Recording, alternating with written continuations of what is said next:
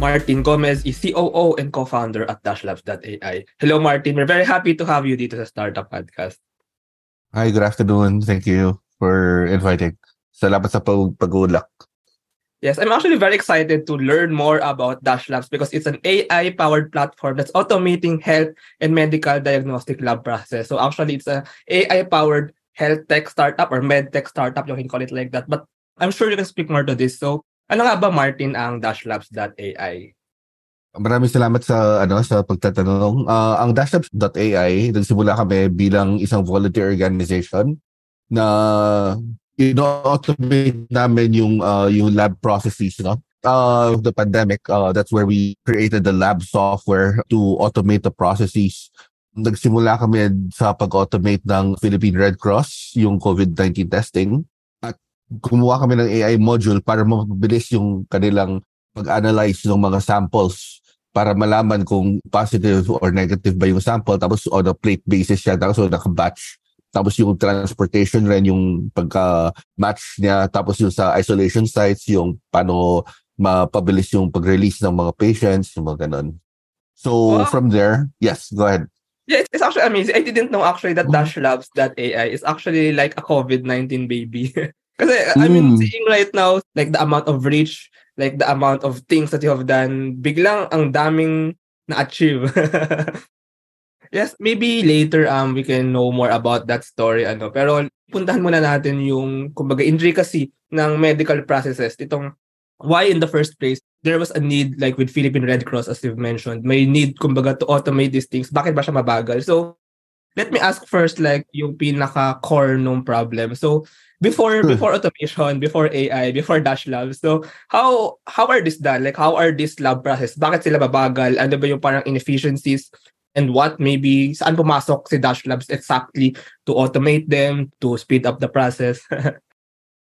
Got it. Sure, no problem. So, Johnny, uh, you and I travel a lot, no? And our favorite airport is, of course, Naiya. And uh, if you note, if you remember, before COVID, pag maglaland ang bawat pasahero sa Naiya, kailangan mag-fill up ng isang form. Di ba? form. Actually, by pen. By hand. Pen. Correct pen and paper, di ba? So may immigration form, tapos meron din yung BOQ quarantine form, tapos meron din iba't ibang form pa kung depende kung anong classification ng passenger. So just imagine that you have those and then COVID, may additional forms pa. Meron ka pang ECIF na mahaba-haba. So imagine mo, you have to fill that up and then you have to get those forms uh, processed and shipped and encoded in a central location So, ang nangyayari is yung mga may COVID, nauubuhan nila yung form. So, yung virus nandun sa form, napupunta dun sa encoding center. So, yung buo encoding center, bagsak. ba diba? So, ano sila? Naka-quarantine sila ngayon. So, that adds to the problem. So, which is why during that time, passengers were stuck at the airport, what, five, six hours? And then, after they get out of the airport, they get stuck in quarantine sites for a few weeks to even months. Di ba? Bago sila ma-release. So yun, so sabi namin, hindi to pwede, di ba? na, so nag-reach out yung, ano, yung PRC, sabi nila, tignan nyo nga, baka may pwede kayong uh, may tulong. Kasi at that time, ang ginagawa pa na, were, we were a volunteer organization that we were just mapping out the routes of uh, let's say shuttles for healthcare workers and then open establishments, yung mga ganun. We were still called Dashboard Philippines back then. And then, nung tinignan namin yung proseso, sabi namin, yung maitutulong namin, hindi lang dapat nandun sa high-level process. Ang talagang ma-i-improve namin dun sa buong proseso ay dun sa pinaka-core, dun sa pinaka-lab medical process itself. That's why pinasok namin dun yung ano, yung mga lab mismo, yung testing all the way to the biocabinet, all the way to the RNA extraction, all the way to ano para talagang ma-improve yung, yung buong proseso. Kasi yun ka, di ba? If you want to improve something, you have to have you get your hands dirty or else you won't be able to ano, you can't be sitting in an ivory tower, right? Yes, uh, first of all, I'd like to comment on the NAIA on the airport. Actually, that's very true. Actually, nagtataka nga ako kasi like in other airports, like in other countries, wala or less or wala gumagamit nung by hand na fill up ng mm. forms. It's usually online and it's usually like nakikip na yung data and nare-reuse siya. And using that analogy to the medical industry, to the medical labs, so is it the same na parang they still, kumbaga pag-transfer ng data, pag-transfer ng information, is also still physical before you came kumbaga to automate them. Is that right? yes, yes, correct. So if you go to ano, clinics, laboratories, even hospitals, no, you will see huge filing cabinets in stock rooms where you have the medical records, which is even up to now, right? You go to even some of the big hospitals, you will still see them. Let's say pag nagpa-x-ray ka, oh, sasabihin na, oh, you, you come back tomorrow and then they'll get your film. Mm, diba? Yeah. Imbis na yung digital file, eh, ibigay sa'yo or ilagay din sa isang platform where your doctor can already put in the findings as well, apart from the impressions of the rad tech or radiologist. Yes, ah, uh, yes, that's such a pain. Actually, I remember when I I'm in Taiwan right now. I've been living here mm. for four years, and actually, I'd like to comment lang din na dito sa Taiwan, we have the NHI, National Health Insurance, and may yes. card siya. Kumbaga, ano na yung sa card na yun, may chip siya, and with that chip, you can store yung, yung medical data, and magagamit mo sa kahit saang hospital, kahit sa ang lab, kahit sa ang clinic, yes. mag na yung data. I remember back then when I was applying nung to immigrate to Taiwan from the Philippines, ang tagal kong nasa nagte-take ng medical exam. And yes, that's true. May mga pinifilipan pa akong form na parang paulit-ulit na yes. when you come to think of it, pwede nga baka ma-store nga lang sa isang database and ma-reuse ng ma-reuse to different clinics, to different labs, to different hospitals. Correct. Um, but on the side of the so because you offer this product, this service to like these clinics, this lab. So like in their perspective, what do they see? Parang how is it for them? How did it also like alleviate or make their job easier in their perspective on their side? So yun, napapadali yung trabaho nila, di ba? Kasi uh, imbis na meron silang army of, uh, let's say, encoders, hindi na kailangan nun, di ba? Kasi isipin mo, how many, ano, how many headcount yun, di ba? Tapos yung operations, yung overhead cost, tapos, yung dignity pa ng tao. Isipin mo, ano, nag-aaral ka medtech, tapos licensed ka, tapos ang gagawin mo lang, mag-encode ka ng patient data. Di ba? So, imbes na ganun, yun, we were able to shift those headcount to from outside the laboratory to inside the laboratory where they can actually do the tasks that they were trained and they actually studied to ano, and licensed to do. And it's actually not speed. So actually in your website nakalagay 20 times speed increase and 99.99% accuracy. It's also accuracy because like yes. when manual ang paggawa ng encoding baka medyo prone to human error, Correct. typos, ganyan. But kung naka-encode na siya and i-transfer mo information, walang room for any mistakes like that. Yes. Uh, it's very nice to hear like this automation kumbaga ng flow ng information. And just to clarify, right now you're focusing on medical diagnostic labs. Can we know lang this exactly? I mean, who are these x-rays? Sure. Who are these labs exactly in the Philippines? Sure. So uh, there are quite a number of laboratories, no? So what happens is that traditionally, these exams are done in hospitals, right? Kasi once you go to a hospital, may sakit ako, doc, kailangan ko yatang malaman kung anong nangyayari sa loob ng aking katawan. So you do your blood extraction and all these things. A lot of times, sobrang daming nangyayari. So hindi kaya nung lab. So ang ginagawa nung hospital labs, nagsisend out sila to these independent laboratories. Oo. So that's one option. The other option is outpatient, right? Uh, hindi naman ako confined kay ang ano tapos right now 'di ba marami tayong mga teleconsult ganon. So eh, hindi naman ako restricted na gamitin yung laboratory ng hospital mismo where the doctor is affiliated. So therefore, I go to these independent clinics and laboratories to get my health basically checked uh, in order for me to be able to send to my doctor whatever is going on, right? So that's another category. The major category right now would be two more populations, no? which I guess you are part of.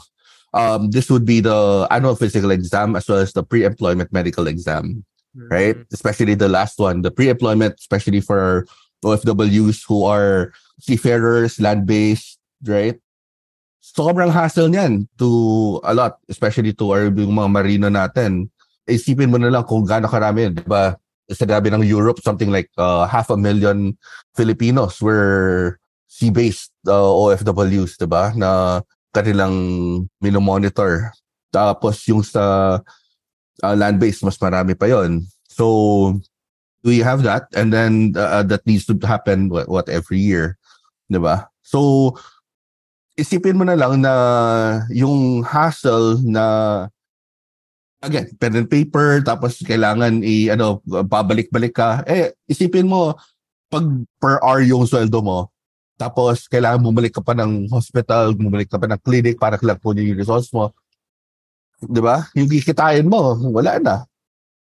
Yes, actually, when I think about it now, parang in the larger picture of the medical ecosystem, usually, uh, so like we have the doctors, we have the consultations, pero meron yung parang routinary operations. Ito yung parang routinary operations na usually you do it every year or every so often, or uh, yes. for example, if you're on OFW and you have to take an exam, like yung pagkuha ng dugo, pag-test ng mga kung ano-anong likido sa katawan, and as just a patient or going to a clinic or to a lab, sometimes we underrate these things na usually we just go to the doctor, we just want the doctor. Pero kung tutuusin, ito yung nagte-take up ng time and actually ng manpower na talagang kailangang pagtuunan ng pansin when you want to fix the medical industry. Kasi when I was applying uh, for dito sa Taiwan, so ang dami kong kasabay na OFWs and halata na yung parang stress and parang ang sungit ng ano, mga lab technicians, ng mga tao doon sa clinics kasi sobrang dami na ginagawa. And it's true na ang laking bagay na magagawa ng automation or like you don't have to do these things repeatedly.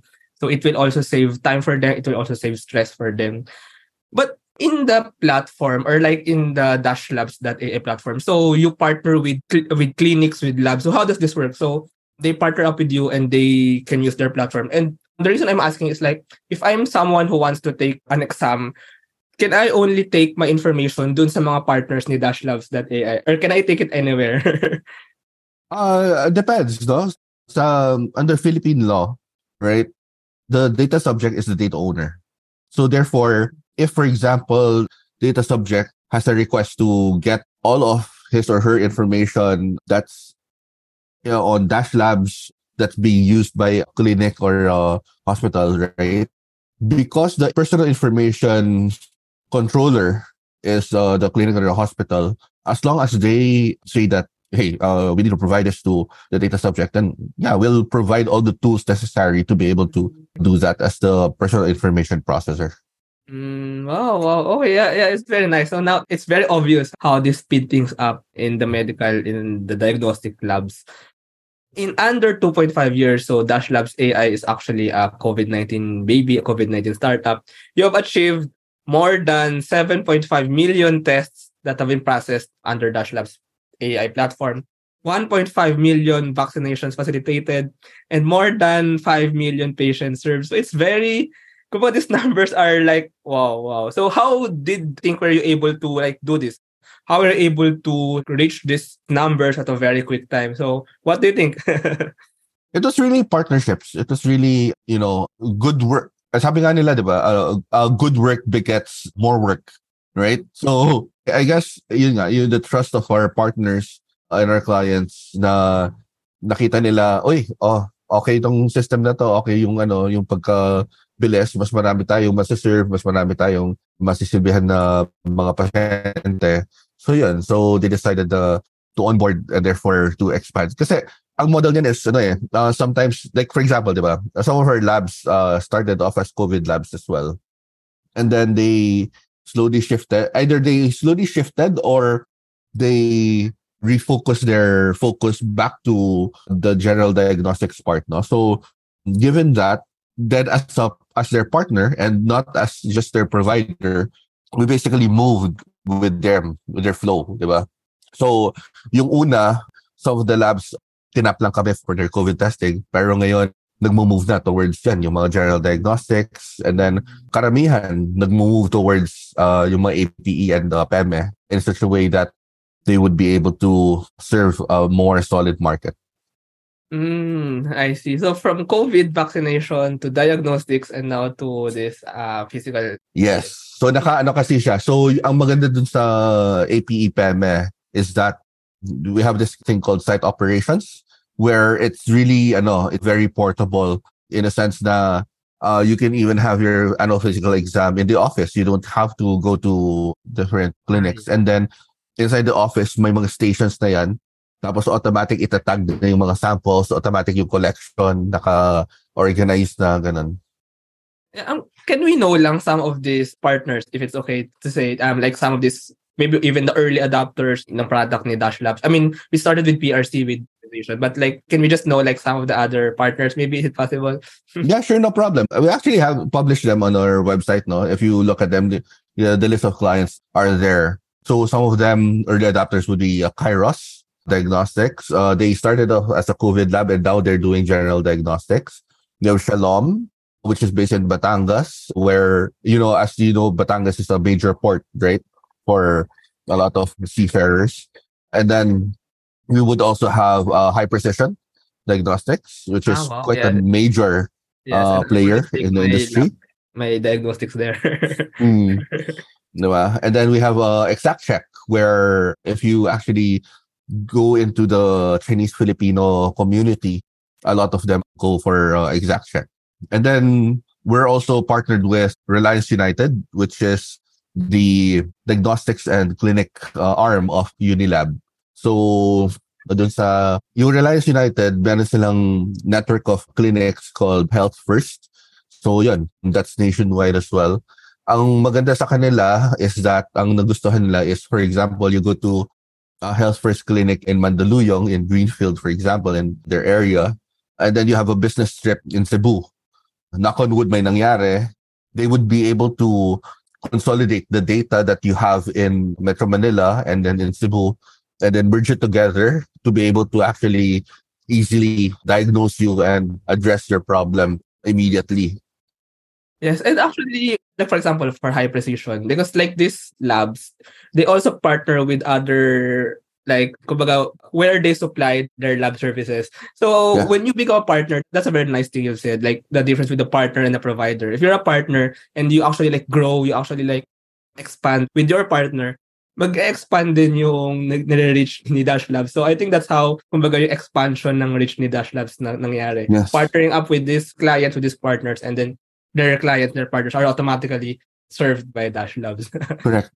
It always has to be collaboration. I mean, healthcare and medicine, at the end of the day, you're talking about saving lives. You're talking about improving quality of life, right? Uh, there's no sense to do dog eat dog.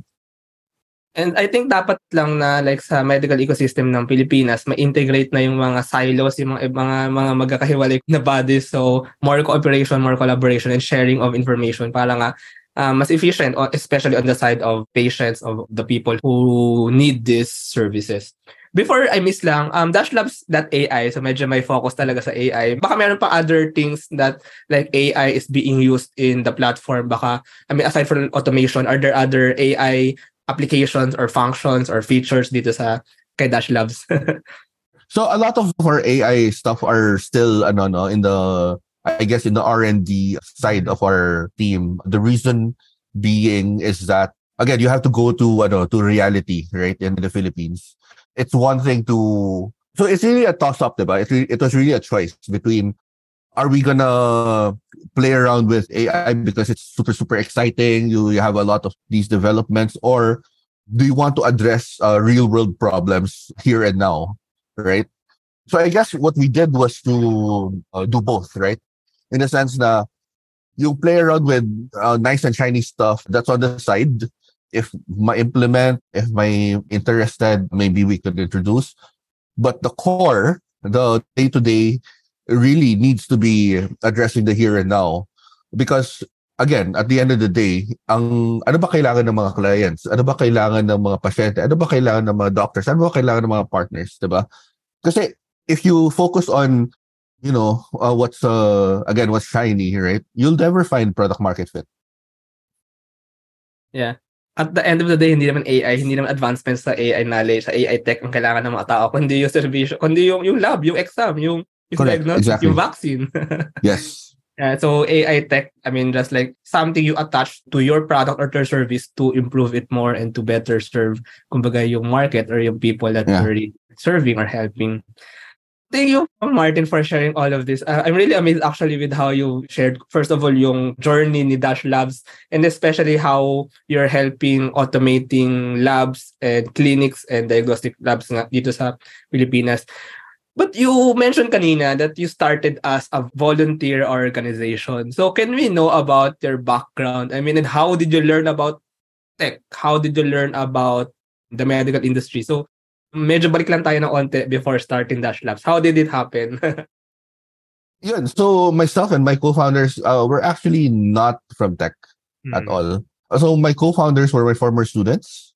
Mm. Yeah. So we're mostly from Xavier School in Green Hills, and then uh, what happened was that our CTO uh, and co-founder Weston uh, his dad needed to purchase some supplies for a home because of the lockdown. So what they were doing with his classmates at the time was they were plotting and screenshotting uh, like Google Maps. Tapos sabi nila, eh, parang hindi to efficient. Sige, gawa tayo ng ano, isang Google Maps na platform na ano based out of yung mga locations na open establishments ganun. Tapos yun, so, so from there, ang nangyari is napansin kami ng mga ano we we reached out to more people who wanted to help. Kasi like for example myself I used to run uh, innovation labs right? And uh, I used to have several very very talented mentees and students. And a lot of them were very interested to help out because wala nasa bahay lang naman sila at that time eh, 'di ba? So they said hey uh, I want to help I want to ano uh, do this so yun so and then what happened was that one day Google, a representative from Google Philippines, actually, for some reason, they chatted the platform. Nung una, hindi ko, eh, ako yung nag-respond. Eh. Hindi ako makapaniwala na taga-Google yung nag, ano, the inquire. Eh, syempre, makilala naman ako from, okay, so I verified, uh, totoo naman pala. So yun, they offered support and that was very uh, instrumental in growing the platform and being able to say that, hey, uh, we're serious about this And then, yun, dun sa ano, nag-start yung sa medical side when, again, it, it started from when we were looking at the industrial engineering process of the Red Cross and uh, the overall national COVID testing. And then from there, sabi namin, you know, at the end of the day, a process is a process, regardless if it's medical or technical or computational. And then we mapped it out and then we essentially uh, applied operations research on it. And then, yun, And sorry, you were teaching uh, which program, which course, which subject? ah, I was uh, running the innovation lab uh, in Xavier back then. Ah. So lahat yun, ano, from competitive programming to robotics to technopreneurship, uh, yeah. Yeah, but you mentioned kasi I'm medyo naglight yung aking apoy when you mentioned industrial engineering processes operations research. I'm actually from the University of the Philippines. I'm actually a faculty sa IE slash OR, sa industrial engineering. Oh, UPD IE ito din actually yung ginagawa ng mga students sa department na processes. I mean, basically, when I was a student, not just documenting, but also like finding the inefficiencies, finding the ways on how you can like improve the process, make it faster, remove all the waste, find the bottleneck, and improve the bottleneck. So I'm Correct. actually obsessed with all of these things, process improvement. And it's true na ang laki ng magagawa pa nito. Siguro right now, there have been a lot of parang impact sa medical industry pero ang dami pang pwedeng gawin. Sobrang dami pang pwedeng gawin. Ang lawak pa nito at ang dami pa nating kumbaga proseso na mapapabilis at in the end mga buhay na maisasalba at mga buhay na ma-improve quality of life kumbaga na matutulungan. Completely agree. We actually have a no no. I'm not sure if you're familiar but we actually have an MOA with uh Dash Labs has an MOA with uh, UPDIEOR. Ah, right uh, now, where uh, yes, mm-hmm. existing and then uh so we do get interns from your department And then, nag-ano sila, nag, yun, nag-baby project sila sometimes where tinitingnan nila ang certain specific processes tapos ini-improve nila yung mga yon. So, maraming ano, malaki tulong. Mm, I see. Right now kasi I'm remote. I'm not mm. full time. So, mas alam ito. I will ask them. I will ask actually yung mga faculty right now. I think I know. I think I know who. Kasi ito yung subjects maybe that deals with price improvement, with systems and procedures, uh, methods engineering. So, yeah, I think that's it. And you know what I really like about ano, hindi sa pagbubuhat ng sarili bangko or anything, but what I really like about ano, UPD students is that hindi sila takot na to go to the trenches, di ba? To actually get their hands dirty to really understand what the processes are. Kasi kumpara sa ibang mga nag-aaral na sa ibang mga pamantasan, di ba? A lot of them are, ay, sorry, hindi ako pwede pumunta sa, ano, let's say, sa port area ng Navotas, yung mga ganon. O sa, or kung hindi, sa, ano, sa Tondo, mga ganon. Mm-mm. But actually, I think yun yung gusto nila. Kasi gusto nila ng, I'm not sure, but I mean, I cannot speak for all of the students, of course. Pero I think most of them, parang they're hungry to experience the real I mean, to really go to the community, to really go to those people that they want to help, to really understand. I think they're hungry for that. Part din yung kumbaga nang nai-instill ng, ng university sa mga students. Eh. Yung parang, if you really want to help these people, you have to go. You have, hindi pwedeng you're just from afar. You really have to be with them, to really integrate with them, to not just know, but like to also understand. And because with understanding the problem, we say nga that you've already solved 50% of the, of the problem if you already like stated it properly. So that's a big part like yung understanding. But let me ask you Martin naman. So ito yung medyo parang drive ng mga students. But for you and for Dash Labs, what's your drive? What's your motivation on keeping on building this, on keeping expanding the reach, keeping on growing Dash Labs? So parang what's your drive what's your i think it's really because we you, you see the result now you see the effect of the work that you're doing right again if you go to our website we do have some videos of some of the people who benefited from, from using dash labs right yeah, uh, yeah. these would range from OFWs to pay, normal patients with families to doctors to, to lab owners. And these are just snapshots. Um, our email inbox is filled with these stories, mm. right? They people do write in. Yun, kunwari, imbis na before it would take them one week to know that they have, I don't know, a certain condition, right? Right now, it would just take them, uh, let's say, a few minutes and then ma-diagnose agad, ma-address agad. And because of that, they don't have to go through a certain uh, regimen anymore. Actually, yan ang isa sa mga profit na nakukuha as a startup founder. Hindi man monetary, pero I'm sure there's also like monetary gains. Pero like yung actual na nakikita mo that your product, that thing that you've built did something for other people, I think that's actually priceless. hmm. Let me ask you this, uh, Martin. So you've been building Dash Labs. Actually, it's very awesome what you've built. So Um, can you share like the greatest lesson you have learned so far in your journey from COVID-19 to now? I mean, from that COVID-19 time when you started Dash Labs. Parang maybe share the greatest lesson na maaaring makapulutan ng mga nakikinig nito ng episode na from your startup journey. So yeah, can you just share? I guess we go back to ano no to your question about you know to toss up between going for what's lucrative or what's here and now, what's right there, right? You can you know again you can still do both but your focus needs to be on the uh, right here right now. And always always listen to your stakeholders. Always always partner with your clients with the people that you work with in the field in the industry in the environment. At the end of the day kung wala sila wala ka rin eh, ba? So at the end of the day pareho naman yung mission ninyo to really help people to really help clients more.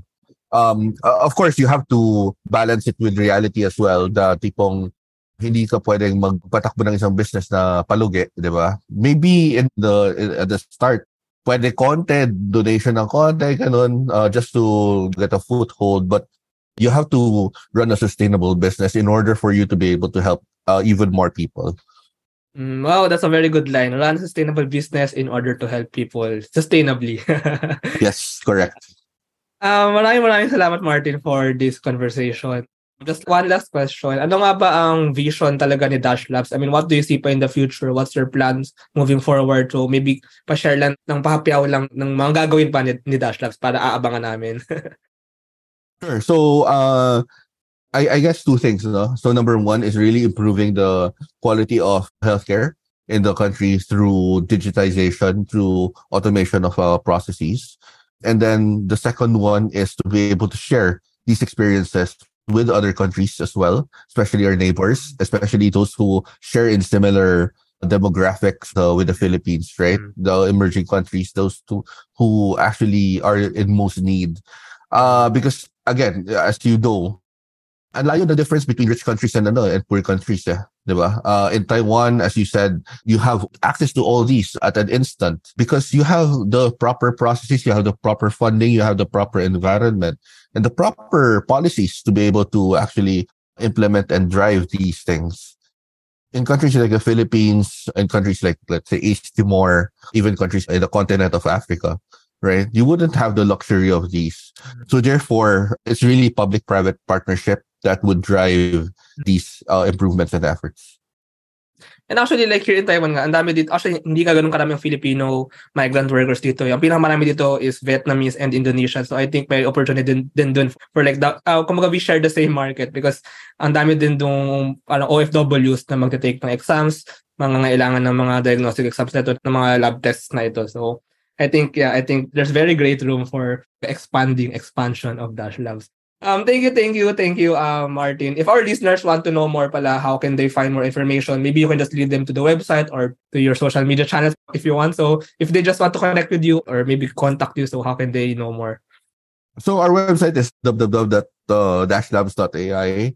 Y- yung sa ano, uh, social media, we have some posts there, but I guess a lot of the posts uh, were during the COVID times where we wanted to update a lot of people with what was happening and medyo nag-lay low kami dun sa pag-post sa SOCMED kasi at the end of the day, again, yung channels namin is through the existing labs and partners, no? Mm-hmm. Um, but if they want to know more, uh, they could definitely email me. Uh, my email is martin at dashlabs.ai. Uh, feel free. We're more than happy to partner with even more institutions and even more people to really improve healthcare in the country. Yeah, because um the Dash Labs pala is actually more of B2B ano. So like uh Yes. partnering really with this with other businesses. So anyway, um go to dashlabs.ai if you want to know more. And maraming maraming salamat Martin for this conversation. Thank you, thank you.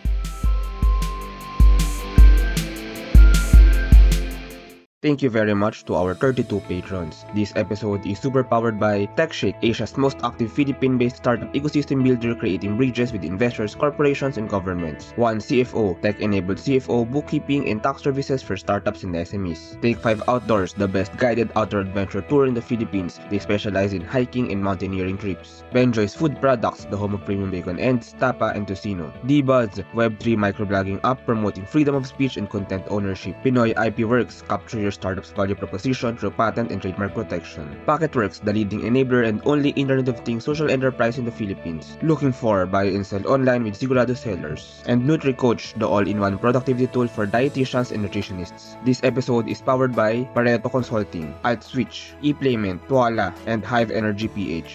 AskLex PH Academy is our official e-learning partner. Get certifications on Lean Sigma, project management, data science, and many more. Support the podcast through the links in the description.